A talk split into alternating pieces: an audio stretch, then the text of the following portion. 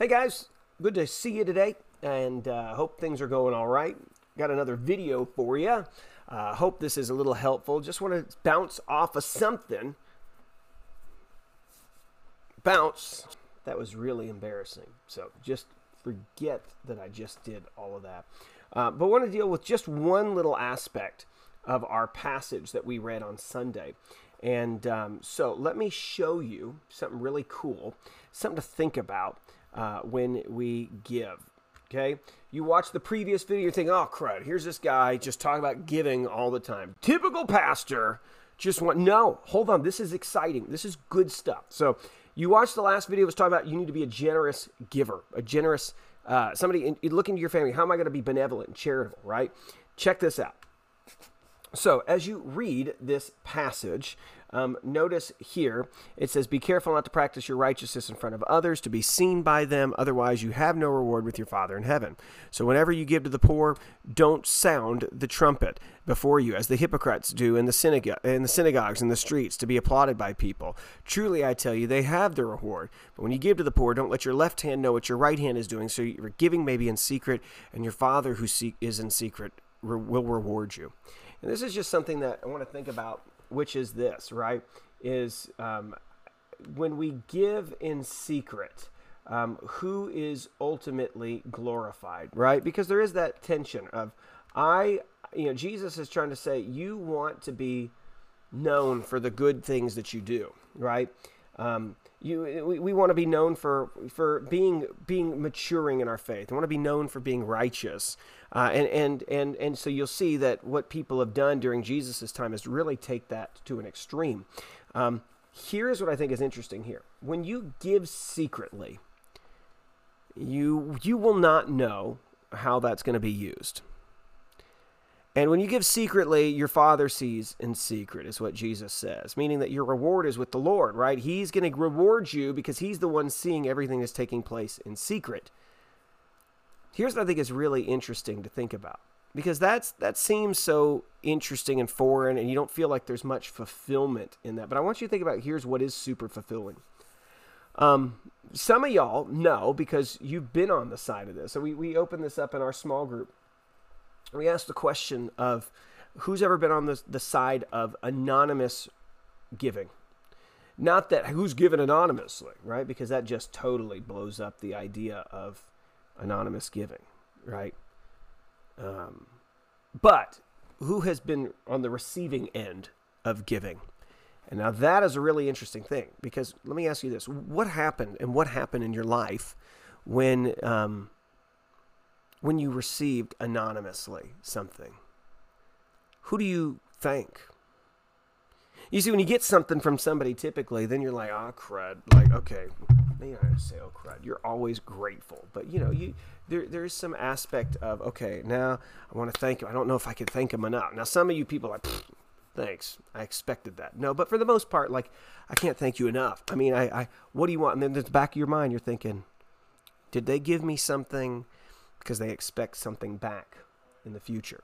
You know, with shekels come shackles. Some wisdom that was given to me at a church I used to attend uh, while I was in college. Shekels come shackles, right?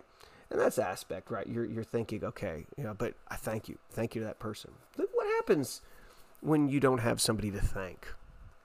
This is exciting if you've been on that receiving end, there's nobody to thank but the Lord. You don't open the envelope, right, and just say, here's a check, here's whatever came in the mail, here's somebody asked somebody give this to me. You don't go and say, well, thank you, universe. I think I know who actually did that, right? No, you you if you're a believer, your heart goes to praise God that the need was met, the gift was given. I have no one to bless but the Lord. And that is exciting, right? That you might be able to give in such a way that when you give, you are totally taken out of the equation and all glory is given to God. And that's an exciting thing to think about that my giving, a simple giving that I could do anonymously in some way would bless God more than it ever could for me, you know? I don't know, that's just exciting to think about. And, and, and maybe that is. Maybe one day God will call you to say, hey, I want you to give towards somebody. Maybe it's somebody in the church. Maybe it's uh, it's somebody that you know has been going through a hard time, and he's just, and maybe you, you had that in your life, or you know that God says, just do this, you know, put in the mail, you know, or give this to somebody, or give it to the church so they might, and tell them who you want them to have that go towards. That, that happens a lot. Um, but what a great thing. And when you do get that, if you're on the receiving end, you praise God because God is sovereign over the heart of that individual who ordained and orchestrated the process through his providence to land that in your hands. And so praise God. And so when you give, do you want to be part like that? I think that the the 15 minutes of fame, the the the nice thoughts and feelings towards me of because of what I've given is um, is it's cool. But what would be cooler is to be called to give and to know that someone might glorify God's name because of that. So, just something to think about. Um, look, that's not a scenario that often happens. I mean, none of us sit here often and have, here, Ben, I need you to do this, I need you to do that, send these things. Uh, it's not something that often happens. Like if you're waiting by your mailbox, naming and claiming that somehow that's going to come. No, maybe God might just want you to, you know, hit back the help wanted section.